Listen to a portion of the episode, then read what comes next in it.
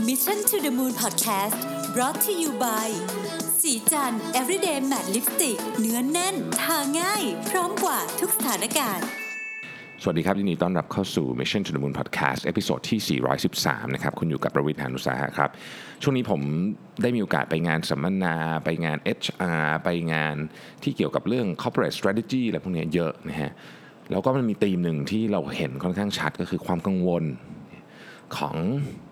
ผู้บริหารเองนะครับหรือความกังวลของคนทำงานเอง จริง ๆ มันไปถึงความกังวลของคนที่กำลังเรียนหนังสืออยู่ทุกวันนี้หรือกำลังจะเลือกเรียนหนังสืออยู่ด้วยเนี่ยว่างานอะไรนะฮะหรือทักษะอะไรที่เราควรจะโฟกัส ในขณะที่ทักษะอะไรที่มันจะหายไปเร็วๆนี้นะครับแล้วเราจะเราจะยังไงดีเราอาชีพเราอีก 5 ปีจะเป็นยังไงนะครับ ต้องบอกว่ามันก็ไม่ได้มีใครรู้เป๊ะๆหรอกนะฮะว่า อีก 5 ปีหรือ 10 10 ปีอย่างเงี้ยนะฮะสิบปีก็เป็นเป็นไทม์ไลน์ที่ค่อนข้างไกลเนี่ยว่า จริงๆ แล้วมันจะเกิดอะไรขึ้นกับตลาดแรงงานบ้างนะครับ แต่ว่ามันเริ่มเห็นเทรนด์ที่ชัดเจนแล้วนะครับ ผมเมื่อวานผมไปคุยกับทาง C เอเชียนะครับเขาจัดงานนะครับ C ก็คือการีนานะฮะที่ทำ Shopee ทำทำเกม ROV อะไรพวกเนี้ยนะครับทำ AirPay นะฮะ ก็จัดงานก็มีมีหลายท่านนะครับมีมีดร.ต้นสนนะครับมีคุณสุทธิชัย หยุ่นนะฮะแล้วก็มีหลายท่านที่ที่นั่งคุยกันในประเด็นเรื่องนี้ว่าเอ๊ะในอนาคตเนี่ย skill ที่ที่มันควรจะเป็น skill ที่ยังอยู่และไม่หายไปเนี่ยแล้วควรจะพัฒนาไปโฟกัสคนของเราให้พัฒนาเรื่องนี้มันคือ skill เรื่องอะไรบ้างนะครับ ผมเอาข้อมูลที่ได้มาจากงานสัมมนาเมื่อวานนี้นะครับรวมไปกับ article หนึ่งที่ผมเพิ่งอ่านเรื่องนี้เลยนะฮะชื่อว่า um, seven skill that aren't about to be automated ก็คือ skill 7ชุดที่ยังไม่ถูก automate เร็วๆนี้ขอเน้นคำว่าเร็วๆนี้ เพราะอีกหน่อยไม่แน่นะครับไม่ถูก automate ก็คือ AI ยังคงจะมาทำสู้คนไม่ได้ทั้งในแง่ของคุณภาพงาน หรือในแง่ของต้นทุนในการทำงานด้วย คือ เวลาเรามองภาพของงานเนี่ยมันมีหลายมิติ ต้นทุนในการทำงานก็เป็นมิติหนึ่งคือ AI จะทำได้ดีแต่แพงมากก็เป็นไปได้นะครับเจ็ด skill มีอะไรบ้างนะครับ skill ที่หนึ่งคือเรื่องของ communication นะคือมนุษย์เนี่ยตั้งแต่สมัยดึกดำบรรพ์ตั้งแต่เราอยู่ถ้ำอยู่อะไรเนี่ยนะครับ การเล่าเรื่องนี่เป็นเรื่องสำคัญมาก ถ้าเกิดเราเคยอ่านหนังสือเรื่อง Sapiens จะรู้ว่าการเล่าเรื่องเนี่ยนะฮะหรือความสามารถในการจินตนาการเรื่องราวต่างๆเนี่ยเป็นหนึ่งใน key หลักเลยนะที่ทำให้เราเป็นเผ่าพันธุ์ที่ยิ่งใหญ่บนโลกในวันนี้ได้นะครับ เพราะมันมีหลักฐานเหมือนกันว่า มีมันเผ่าพันธุ์อื่นนะที่ที่คล้ายมนุษย์เป็นเป็นตระกูลโฮโมเหมือนกัน แต่เขา ไม่ได้มีการสื่อสารและไม่ได้มีการกระจายเรื่องราวความเชื่อเหมือนโฮโมเซเปียนนะครับอันนี้คือ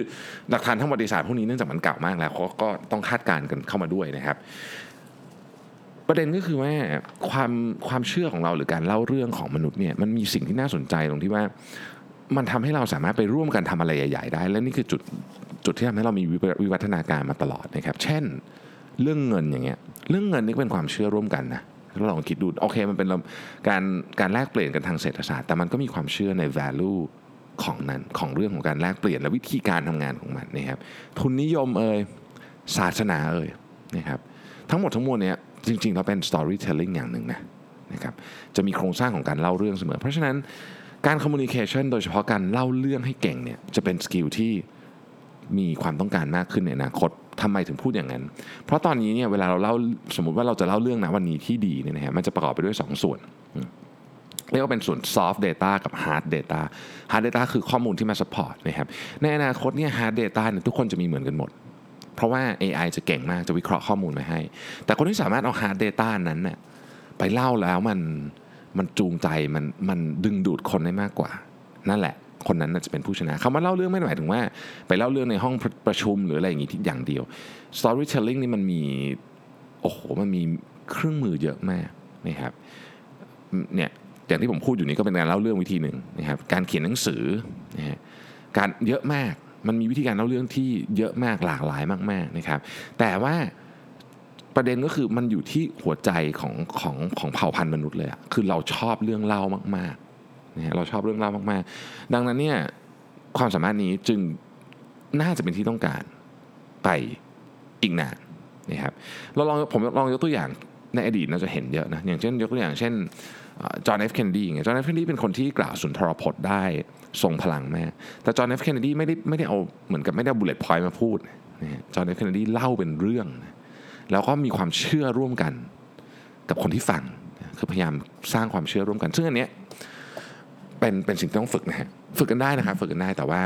มันไม่ได้มันไม่ได้บางคนมีติดตัวมาตั้งแต่เกิดก็มีเหมือนกันเคยเห็นบางคนโหเล่าเรื่องเก่งมาก แต่ว่าไม่ใช่ทุกคนที่จะทำได้ต้องฝึกนะ skill ที่หนึ่งก็คือ communication นะครับถ้าขอผมขอเพิ่มนิดนึงคือ communication แบบมีกลยุทธ์ด้วยคือคือเล่าเรื่องแบบมีกลยุทธ์แปลว่าเราต้องรู้ว่า objective ของเราคืออะไรเราเล่าไปทำไมอะไรอย่างเงี้ยนะครับอันที่สองคือ content เนี่ยคอนเทนต์เนี่ยหลายคนอาจจะแบบเฮ้ยคอนเทนต์นี้แบบ เอา Google Search เอาได้ไหม ในความเป็นจริงเนี่ยคือพูดง่ายๆคือถ้าเกิดเราพูดคำว่าคอนเทนต์เนี่ยความสามารถในการรวบรวมคอนเทนต์หรือการเอาคอนเทนต์มามามาทำให้มันน่าสนใจของเราเนี่ยต้องต้องต้องไม่แบนๆเหมือนการ Search Google นี่นะครับคือถ้าเกิดว่าเราเราถามคำถามกับ Google แล้วมันตอบมา 1 มิติอย่างนั้นนี่ยอันนั้นเนี่ยอันนั้นเราสู้ AI ไม่ได้แน่ๆนะครับเพราะว่า AI มันไปหา หาคอนเทนต์เก่งกว่าเรา แต่การที่เรารู้ว่าคอนเทนต์อันนี้กับอันนี้เนี่ยมันมีความเกี่ยวข้องกัน บ้างหรือมันมีความขัดแย้งกัน มันสามารถนำมารวมกัน แล้วนำเสนอภาพใหม่ได้นะครับหนึ่งบวกหนึ่งจะไม่เท่ากับ 3 ในกรณีนี้เนี่ยคอนเทนต์ประเภทที่ผมผมขออนุญาตยกเพจที่ผมชอบมากก็คือ วิเคราะห์บอลจริงจังวิเคราะห์บอลจริงจังเนี่ยเป็นเพจที่เอาคอนเทนต์มาแล้ว เอาคอนเทนต์จากหลาย ๆ แง่มุม มาแล้วเนี่ยบวกกับ storytelling ด้วยนะฮะ แล้วมันออกมาน่าสนใจไหมนะครับใครที่ยังไม่เคยอ่านไม่ไม่ไม่ต้องจริง ๆ ไม่ต้องรู้เรื่องฟุตบอลเยอะก็อ่านได้นะคือเขาเขาเขียนดีมากนะครับหรือเขาบอกว่าอย่างสมมติว่าเรื่องภาษีอย่างเงี้ยนะฮะเรื่องภาษีอย่างเงี้ยเรื่องภาษีเนี่ยคุณไปเสิร์ช Google หาก็ได้ แต่การจะเอา content มันเราทำให้มันเข้าใจได้ในเพราะบริบทของภาษีมันไม่ได้มีมิติเดียวมันมีอาจจะมี 4 มิติที่ต้องดูนะครับบริบทของภาษีอย่างเงี้ยนะฮะทำยังไงถึงจะถึงจะทำให้มันเข้าใจได้ในทุกมุมมองผมยกตัวอย่างภาษี corporate นะครับภาษี corporate เนี่ยมันก็จะมีตั้งแต่แน่นอน stakeholder ใหญ่สุดคือสรรพากรนะครับแต่มันมีอีกนะฮะสรรพารก็อันหนึ่ง auditor ก็อันหนึ่ง internal audit ก็มีอีกนะครับตัวผู้บริหารก็มีนะครับพนักงานก็เกี่ยวนะฮะผู้ถือหุ้นก็เกี่ยวลูกค้าก็เกี่ยวคือมันเกี่ยวหมดนะฮะดังนั้นเนี่ยในแง่มุมของการที่เราบอกว่าโอเค ภาษีเรื่องนี้คืออะไรอย่างเงี้ย search Google มาก็ตอบมาเลยมาตรานี้คือเรื่องนี้ แต่ การที่จะทำให้ภาษีเรื่องนี้มันเป็น context ที่ทุกคนสามารถเข้าใจได้หมดนะครับมันต้องมันต้องมีความพยายามในการที่จะเรียบเรียงหรือภาษาอังกฤษ ใช้คำว่า curate ก็ได้นะคอนเทนต์มานะครับผมเป็นตัวอย่างคนที่เล่าเรื่องภาษีได้เก่งมากในเมืองไทยก็คือพี่หนอมนะฮะ tax บักหนอมเนี่ยที่ที่ผมเรียกพี่หนอมจริงๆพี่หนอมเป็นน้องผมนะแต่ว่าใครๆเขาเรียกพี่หนอมว่าพี่หนอมก็เลยเรียกด้วยนะครับ ก็รู้จักคือจริงๆผมรู้จักเป็นการส่วนตัวมานานมากแล้วนะหนอมเนี่ยนะฮะ ตั้งแต่โอ้น่าจะมี 6 ปีแล้วมั้งนะครับก็ไม่ได้เจอกันบ่อย แต่เราก็คุยกันผ่านแบบ Facebook ผ่านอะไรเงี้ยนานๆจะเจอกันทีหนึ่งนะครับ ก็เป็นคนที่สามารถเอา content มา แล้วก็เหมือนกับเล่าแบบเล่าเล่าในมุมที่ที่รู้ว่าเรื่องเนี้ยเป็นเรื่องที่คนคือสมมติว่า content มันมีร้อยเปอร์เซ็นต์อย่างเงี้ยแต่มันไม่เรื่องภาษีมันซับซ้อนใช่ไหมมันต้องมันต้องพลิกมุมหนึ่งขึ้นมาที่มันน่าสนใจกับ stakeholder คนนี้ใช้คำนี้แล้วกันนะครับเมื่อกี้พูดถึงคอนเทนต์แล้วเนี่ยต่อไป อันที่ 3 ก็คือ context context เนี่ยก็คือพูดง่ายคือสิ่งแวดล้อมหรือบริบทก็ได้นะคือเวลาใช้คำว่าบริบทมันต้องไปแปลอีก มันคือสิ่งที่อยู่ล้อมๆ มันทำให้เราเข้าใจประเด็นนี้ไหม ถามว่า AI เข้าใจ context ไหม จริง ๆ AI ก็เข้าใจ context นะนะครับ AI ก็เข้าใจ context แต่มันยังต้องพัฒนาอีกเยอะ ผมเคยเล่าเคสของป้ายหยุดคือป้าย stop sign นะฮะในในวันของงาน collision จำได้ไหมฮะคือเวลา AI เห็นป้าย stop sign เนี่ยเราเราเห็นป้าย stop sign อย่างเงี้ยมันมีหลายหลายคำแปลมาก stop sign ก็คือป้ายแปดเหลี่ยมที่อยู่ตรงแยกที่ไม่มีไฟแดงนะส่วนใหญ่เราจะเจอแบบนั้น แต่มันไม่ได้ไม่ไม่ได้มาในฟอร์แมตเดียว สมมุติว่าเราเห็นป้าย stop sign เราในฐานะคนขับรถมนุษย์เนี่ยขับรถ เห็นป้าย stop sign อยู่ที่สี่แยก เราเข้าใจว่านี่เราต้องหยุดนะครับแล้วก็ คุณพ่อผมบอกเสมอว่าเวลา stop เนี่ยต้องหยุดสนิทเลยนะคือต้อง completely stop ไม่ใช่ชะลอไม่ใช่ชะลออันนี้ไม่ใช่ชะลอสายมันจะมีอีกป้ายนึงที่เขียนว่า slow อันนั้นนะคือชะลอ แต่อันนี้ต้องหยุดแบบเบรกนิ่งเลยนะครับอันนั้นคือคือบริบทที่เราเห็นเยอะที่สุดของ stop sign แต่มันยังมีบริบทอื่นอีกอาทินะครับ stop sign ของคนที่ถือป้ายเลยนะครับแล้วก็กำลังให้คนข้ามถนน อันนี้ก็เป็นอีกบริบทหนึ่งนะไม่เหมือนกับ stop sign เมื่อกี้ นะครับเพราะมันอาจจะโผล่มาตรงที่ไม่ใช่สีแยกก็ได้นะฮะ stop sign ของรถโรงเรียน แปลว่าไม่ให้แซงนะอย่างเงี้ยเป็นต้นนะครับหรือเอาแบบขั้นสุดเลยคือ มีคนถือไอ้คนเมื่อกี้คนคนเดิมที่กำลัง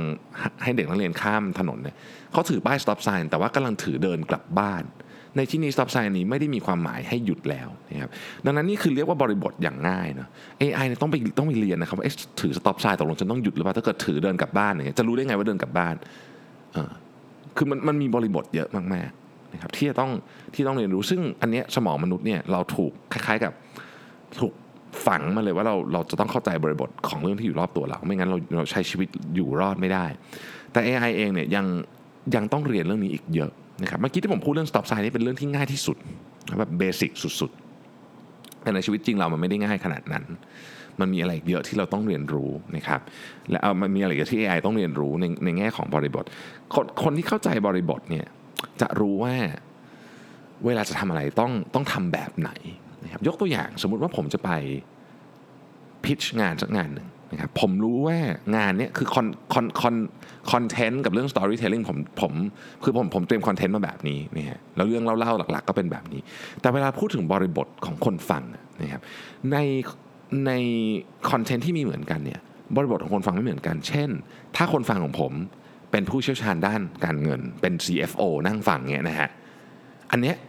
เราต้องเน้นหรือต้องพูดหรือต้องเตรียมคำตอบที่เกี่ยวข้องกับตัวเลขเยอะ เพราะ CFO เนี่ยคอนเซิร์นที่ ทันทีที่ที่ที่เห็น presentation พวกนี้สิ่งที่ CFO ดูก็คืออะมัน feasible ไหมนะครับเงินลงทุนจะไปไหนมี good governance กับเงินลงทุนของฉันหรือเปล่าสมมตินะสมมติเขาจะลงทุนเราแบบเฮ้ยคุณกับคุณกับกับเงินยังไงนะครับแต่ถ้าคุณไป present ให้กับ CMO ฝั่งบริบทก็จะแตกต่างกันออกไปนะครับ CMO เขาอาจจะไปคุยถามเรื่องของวิธีการนำเสนอลูกค้าเรื่องของ customer value มากกว่านะครับอะไรอย่างนี้เป็นต้นนะครับ หรือถ้าเกิดคุณไปพรีเซนต์ให้กับ CEO ซึ่งอาจจะเป็นคนที่มีมีชื่อเสียงว่าแบบเป็นคนที่แบบทำดีลเร็ว ตัดสินใจรวดเร็วนะครับมันอาจจะต้องมีคำตอบที่ที่ที่ที่เตรียมไปเพิ่มอีกหนึ่งชั้นก็คือว่าคุณพร้อมที่ให้เขาต่อรองตอนนั้นเลยแค่ไหน สมมติเขาแบบเนี่ยคุณเสนอมาเอาเงิน 10 ล้านแลกหุ้น20%เนี่ยผมไม่เอาอะผมจะเอาเงิน 10 ล้านแลกหุ้น30%คุณตอบได้ไหม คุณคิดมาหรือยังเรื่องนี้นะครับถ้าไปเจอ CEO คุณมีโอกาสที่จะที่จะ ถูกนำข้อเสนอแบบนี้ได้เวลาไปพิชกับนักลงทุน เพราะฉะนั้นเราก็ต้องดูว่าเอ๊ะเราไปคุยให้ใครฟัง เพราะคอนเท็กซ์ของแต่ละการไปคุยให้แต่ละคนฟังมันไม่เหมือนกันนะครับอีกอันนึงคือเรื่องของ emotional competence นะครับอันนี้คือการรับรู้อารมณ์ของมนุษย์อีกฝั่งหนึ่ง ซึ่งเป็นเรื่องที่สำคัญมาก เพราะเวลาเรารู้สึกอะไรเราอารมณ์เป็นยังไงเนี่ยนะครับคือคือต้องบอกก่อนว่ามนุษย์เนี่ยเราเป็นเป็นสัตว์ที่ใช้อารมณ์ในการดำเนินชีวิตเป็นใหญ่ นะครับหลายคนจะแบบเราใช้เหตุผลไม่ใช่เหรอจริงๆแล้วเราใช้อารมณ์เยอะแม่เราใช้อารมณ์ในการดำเนินชีวิตเยอะแมากไม่ต้องอะไรหรอกครับ สมมติคุณตื่นมาแล้วคุณกำลังคิดว่าจะไปวิ่งดีหรือเปล่าเนี่ยคุณไม่ได้คำนึงถึงเหตุผลเยอะนะจริง ๆ แล้วอะนะฮะคุณคุณคุณอาจจะนึกถึงว่าโอเคเราเรามีเหตุผลในการควบคุมประมาณหนึ่งแต่ มันมี part หนึ่งที่เป็น part ใหญ่มากของเราที่เราใช้อารมณ์ เช่น วันนี้ฉันรู้สึกไม่มี feel ไปวิ่งอะ นอนต่อดีกว่า อะไรอย่างเงี้ยคืออันนี้เป็นเป็นเรื่องของอารมณ์ เพราะฉะนั้นโลกเราเนี่ยถูกขับเคลื่อนโดยโดย emotion ถ้าโลกถูกขับเคลื่อนโดย emotion จริงๆนะครับการเข้าใจมนุษย์คนอื่นเนี่ยเป็นทักษะที่สำคัญมากเลยนะ คืออะผมไม่ไม่ต้องขายมากหรอกคุณกับแฟนคุณอย่างเงี้ยนะเวลาสมมติหน้าบึ้งๆหน่อยเงี้ยถามมีอะไร แฟนก็ตอบไม่มีอะไร แต่จริงๆแล้วมีนะฮะคืออันเนี้ยอันเนี้ยคือความเข้าใจ เบสิกพื้นฐานของมนุษย์ที่อยู่รอบตัวเรานะครับแต่กว่าจะเราจะทำให้หุ่นยนต์เข้าใจได้แบบนี้คือตอนนี้เนี่ยมันก็วิเคราะห์ได้นิดหน่อยจากสีหน้าจากอะไรเงี้ย แต่มันมีอย่างอื่นเยอะมากที่ยังคงยากอยู่นะครับ เพราะฉะนั้นคนที่สามารถเข้าใจอารมณ์ของคนอื่นได้ อันเนี้ยสามารถทำ coaching ได้นะครับ สามารถดูแลเรื่องของการเจริญเติบโตในหน้าที่การงานได้ สามารถเป็น consultant ได้ครับอาชีพพวกนี้นี่โตขึ้นมาเมื่อวานนี้เราคุยกันกับเนี่ยดรต้นสนกับคุณ กับพี่นกคุณนกการีนาคุณนกเป็นเพื่อนผมเนี่ย CEO การีนาแล้วก็อีกหลาย ๆ ท่านคุณสุทธิชัยด้วยเนี่ยนะครับ เราคุยกันว่าอีกหน่อยเนี่ยวิชานักจิตบำบัดนะครับจะจะมีความต้องการสูงมากขึ้นเรื่อย ๆ นะครับ ท่านรองที่การจุฬามาด้วยนะครับ ท่านก็บอกว่าตอนนี้คณะเนี้ยนะครับที่ที่ทำเรื่องของจิตวิทยาเนี่ยคะแนนสูงมากเพราะว่าคนรู้ว่าอันเนี้ยมันจะเป็นสกิลที่หน่อยต้องต้องได้ใช้แน่นอน อย่างที่ผมเคยบอกหลายท่านนะผมอยากไปเรียนนะฮะ จิตวิทยาจริง ๆ ตอนนี้ผมลง behavioral economics ไปละนะครับใน edX นะฮะเป็นคอร์สของ University of Toronto ใครอยากเข้ามาเรียนก็ไปเสิร์ชดูได้นะครับ ก็ลงลงไปแล้วนะครับกำลังเรียนอยู่คืออันเก่ากำลังจะจบอันนี้ก็กำลังเริ่มใหม่พอดี ก็เลยคิดว่าเออเราลองเรียนดูนิดหนึ่งถ้าเราชอบจริงๆเนี่ยเดี๋ยวจะเริ่มหาลู่ทางนะครับ ที่จะเรียนแบบเป็นเรื่องเป็นราวมากขึ้นนะครับคือจริงๆในในใจแล้วเนี่ยอยากจะเรียนแบบเป็นปริญญาเลยนะในในกรณีของเคสของจิตวิทยาผมคิดว่ามีประโยชน์มากนะครับ อันต่อไปก็คือเรื่องของ teaching ฮะการสอนนะครับการสอนในที่นี้เนี่ยเรากำลังพูดถึงการสอนในแง่มุมของอที่ที่คือคือไม่ใช่ไม่ใช่แบบสอนแบบอย่างสมมติสอนออนไลน์อย่างเงี้ยผมพูดถึงคอร์สออนไลน์ใช่ไหมอันเนี้ยมันมี AI เข้ามาช่วยได้เยอะ แล้วเชื่อว่าในอนาคตมันจะดีขึ้นเรื่อยๆนะครับแต่เออมันมีการสอนหลายแบบที่ที่ยัง AI ช่วยแม่เช่นการโคชชิ่งในบริษัทอย่างเงี้ยนะฮะการ coaching ในบริษัทเนี่ยมันมันมันไม่สามารถสอนเป็นคอร์สได้อะเออมันต้องดูว่าคนเนี้ย เขาอยากได้อะไรนะครับที่พื้นผิวของเขาเนี่ยเขาอยากได้อะไร ใต้น้ำแข็งเนี่ยเขาอยากได้อะไร แล้วมันเป็นการค่อยๆ adapt ไปเรื่อยๆ คือมันต้องเรียนรู้เจ้าตัวไปด้วย แล้วก็ต้องเข้ามาประมวลผล แล้วก็ดูว่า objective ของบริษัทคืออะไร คนนี้เป็นยังไงเขาฟิตอยู่ตรงไหนของ career path ของเขาในขณะเดียวกันเขาฟิตอยู่ตรงไหนกับภาพใหญ่ขององค์กรด้วยนะมันมีมุมพวกนี้เยอะทำให้มันไม่ใช่ว่าแบบ เอ้ยเอาคุณเอาคอร์ส coaching online ไปมันไม่ได้ไงเพ ราะฉะนั้นมันก็มีความซับซ้อนอยู่เยอะเหมือนกัน อันนี้จริงๆก็มีความใกล้เคียงกับ emotional competence ในมุมของการโค้ชนะฮะต่อไปคือ connection นะเราเรา connect กับมนุษย์คนอื่น คนที่มี connection ดีเนี่ยจะจะมีโอกาสมากกว่าคำว่า connection ในที่นี้ขอเน้นอีกครั้งไม่ใช่เส้นสายนะครับ connection ในในในภาษาของของเวลาเขาเขียน article แบบแบบบทความวิชาการอย่างเงี้ยมันมันจะไม่ได้หมายถึงเส้นสายนะมันจะพูดถึง จริงๆต้องบอกว่าเขาเขาเขา refer ถึงสิ่งที่เราเรียกว่า light tie นะฮะ light tie เนี่ยคือหรือ weak ties ก็ได้นะ weak ties ก็คือ connection แบบหลวมๆนะครับเรามีเพื่อนสนิทที่สุดได้ประมาณ 5-6 คนนะครับ Dunbar's number นะวงแรกสุดเนี่ยได้ 5-6 คน วงที่2เนี่ยอาจจะได้ 15 คนนะครับวงที่ 3 เป็นเท่าไหร่เท่าไหร่จนกระทั่งรวมทั้งหมดเนี่ยได้ประมาณ 150 คน นะครับ150คนเนี่ยจะมี connection แบบหลวมๆอยู่เนี่ยเยอะเหมือนกันนะครับก็คือประมาณ 7-80%คำถามก็คือ connection แบบหลวมๆของเรานั้นเนี่ยเป็น connection ที่เรา manage ได้แค่ไหนนะครับเราสามารถที่จะคุยสามารถที่จะใช้ connection ไม่อยากใช้คำว่าใช้ connection คือ connection นั้นน่ะมันสามารถช่วยในการผลักดันเราในหน้าที่การงานเราได้แค่ไหนนะครับไม่ใช่หมายความว่าเราจะไปขอ favor ใครนะฮะแต่ connection เนี่ยมันไม่ได้เกิดขึ้นจากการที่เราไปปาร์ตี้กับใคร เยอะๆ อันนั้นก็อาจจะมีเหมือนกัน แต่ว่าสิ่งที่มันเกิดขึ้นใน connection จริงๆเนี่ยเท่าที่ผมเห็นในโลกของการทำงานเนี่ยนะครับคือคนอื่นเนี่ยที่เขาอยู่ในวงใกล้ๆเนี่ยเขาชื่นชมในผลงานของเราหรือเปล่า อันนี้เป็นตัวสร้าง connection ที่ดีที่สุด ถ้าเขาชื่นชมในผลงานของเราเนี่ยนะครับเขาจะคล้ายๆกับว่า reach out เขาจะเหมือนกับ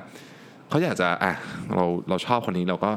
ไหนลองขอคุยหน่อยสิว่าเรามีโอกาสที่จะทำอะไรร่วมกันได้บ้างนะครับ แล้วพอเราเริ่มได้รู้จักกันมากขึ้นเนี่ย อันนี้มันแข็งแรงมาก เรื่องนี้เป็นเรื่องที่น่าสนใจในประเด็นที่ว่า คือคนที่อยากมี connection ดีไม่ได้หมายความว่าคนที่จะต้องออกไป outgoing หรือไปปาร์ตี้คุณสามารถมี connection ดีได้จากการนั่งอยู่ที่บ้านก็ได้นะครับถ้าคุณรู้ถ้าถ้าคนรอบข้างรู้สึกว่าคุณเนี่ยเป็นคนที่มีของน่าเข้าหาอะไรอย่างนี้เป็นต้นนะครับดังนั้นการสร้างคอนเน t ชันโดยเฉพาะคอนเน t ชันเป็นที่เป็น weak ties เนี่ยจึงสำคัญมาก เพราะคอนเน t ชันที่เป็น strong ties ก็คือเพื่อนสนิทครอบครัวพวกนี้ ทุกคนค่อนข้างแข็งแรงอยู่แล้วนะครับแต่ weak ties เนี่ยจะเป็นตัวชี้ความแตกต่าง ซึ่งอันนี้ AI ทำไม่ได้อยู่แล้วนะครับ คุณไม่สามารถเอา AI มาทำอะไรได้ ที่เกี่ยวข้องกับการที่ทำให้คนอื่นเนี่ยรู้สึกชื่นชมหรือรู้สึกรู้สึกว่าเอออยากรู้จักคนนี้มากขึ้นได้นะครับ อันสุดท้ายฮะคือเรื่องของ ethics เป็นประเด็นที่ถูกยกขึ้นมาถกเถียงมากที่สุดว่าวันหนึ่งที่แน่นอนว่าชีวิตเราต่อจากนี้เราจะมีหุ่นยนต์เข้ามาในชีวิตมากขึ้น หลายคนก็บอกว่าเอ๊ะหุ่นยนต์จะเข้ามาควบคุมชีวิตเรามากขึ้นหรือเปล่า ผมก็รู้สึกอย่างนั้นเหมือนกันนะครับทั้งหมดทั้งมวลนี้คือว่าคำถามก็คือ แล้วเอติกส์ของการใช้ AI เนี่ยมันตามทันหรือยังคำว่าเอติกส์ของการใช้ AI เนี่ยนะครับผมยกตัวอย่างเช่น กรณีที่เราจะเอาใช้ AI ในการสมมติว่าตัดสินอะไรบางอย่างเนี่ยเราก็ต้องถามว่า อัลกอริทึมที่อยู่เบื้องหลัง AI อะมันไบแอสหรือเปล่า ยกตัวอย่างเช่นเราเอา AI เข้ามาตัดสินการรับสมัครงานของคน ซึ่งอย่างที่บอกนะฮะปัจจุบันนี้ HR Tech เนี่ยกำลังไปสู่ทิศนั้นเยอะ เพราะว่ามันมันมาจากมันมาจากสมมติฐานหนึ่งว่าคนไบแอสเพราะฉะนั้น AI จะไบแอสน้อยกว่า แต่ความคำถามก็คือ แล้วจริงๆ มันเป็นอย่างนั้นหรือเปล่านะครับเนี่ยนี่คือคำถามในเชิงของของ ethical นะครับถ้าเยอะไปกว่านั้นนี่ฮะรถยนต์ขับได้รถยนต์ขับเองนะฮะรถยนต์ขับเองเนี่ยถ้าเราพูดว่าเราต้องการให้รถยนต์ขับเอง ปลอดภัยมาก ๆ มันจะตามมาด้วยเรื่องหนึ่งครับคือมันจะต้องช้าลงคำถามคือช้าลงถึงไหนที่เรารับได้ ถ้าสมมติว่ามันเร็วขึ้นอีก 40 กิโลเมตรต่อชั่วโมงโดยเฉลี่ยสมมตินี่นะฮะแล้วมันปลอดภัยน้อยลง 0.5%อย่างเงี้ยเรารับได้ไหมเออมันเป็นประเด็นที่น่าสนใจนะพอมีคน raise ขึ้นมาเราก็แบบเออ ถ้าสมมติว่า efficiency มันเพิ่มขึ้น 40%แต่ความปลอดภัย factor มันน้อยลง 0.5%อย่างเงี้ยนะฮะมันรับได้ไหมสำหรับความรู้สึกของมนุษย์เราเรารับได้ไหม หรือว่าเราต้องการให้ปลอดภัยที่สุดเท่าที่จะปลอดภัยได้ เพราะหลายครั้งจริงๆแล้วเนี่ยเราก็ไม่ได้โอเปเรตบนสิ่งที่เป็น assumption ที่ทำให้ให้ปลอดภัยที่สุด เราเราเอาความปลอดภัยกับ efficiency มาเวทกันคำถามคือใครเป็นคนเวทนะฮะ ผู้ออกกฎหมาย หรือบริษัทรถยนต์เป็นคนเวทในกรณีของรถยนต์ขับเองนะครับหรือหรือให้คนใช้ตั้งเองคนใช้ตั้งเองแล้วคุณ แต่คุณไม่ได้ขับคนเดียวเนี่ยคุณไปกระทบกับมนุษย์คนอื่นด้วยหรือยังไงนะครับถ้าเกิดว่าถ้าถ้ามองแบบนี้ถ้าเป็นประเด็นนี้ก็ควรจะต้องเป็น regulator ก็ควรจะเป็นผู้ออกกฎหมายว่าเอ้ยคุณต้องมีแฟกเตอร์เท่านู้นเท่านี้คำถามต่อไปคือ แล้วแล้ว AI ที่ที่เข้ามาเรื่องนี้ทำ regulate เรื่องนี้มันมันจะไม่ bias อีกใช่ไหม นะครับมันจะไม่มันจะไม่มีปัญหาเรื่องของเชิงศิลธรรมอีกใช่ไหมนะครับหรือในอนาคตที่เราเริ่มเอา AI เข้าไปใช้ในการจับกลุ่มการทำคดีต่างๆ พวกนี้มากขึ้นเนี่ยก็เป็นคำถามเดียวกันนะฮะดังนั้น 7 skill นี้เนี่ยจึงเป็น 7 skill ที่เชื่อว่าณวันนี้นะครับหรือในอนาคตอันใกล้กันอะผมให้ 10 ปีเลยนะฮะสิบปีนี้ยังคงยากที่ AI จะมาแทนเราได้นะครับเพราะฉะนั้น skill เหล่านี้ซึ่งผม รู้สึกว่าเกือบทุกงานต้องใช้นะฮะเจ็ดข้อเนี้ยฝึกให้ดีขึ้นทำให้มันคมมากขึ้น ผมทวนอีกครั้งหนึ่งนะครับ 1. communication 2. content 3. context 4. emotion emotional competence 5. teaching 6. connections แล้วก็ 7. ethical compass ขอบคุณที่ติดตาม Mission to the Moon นะครับ สวัสดีครับ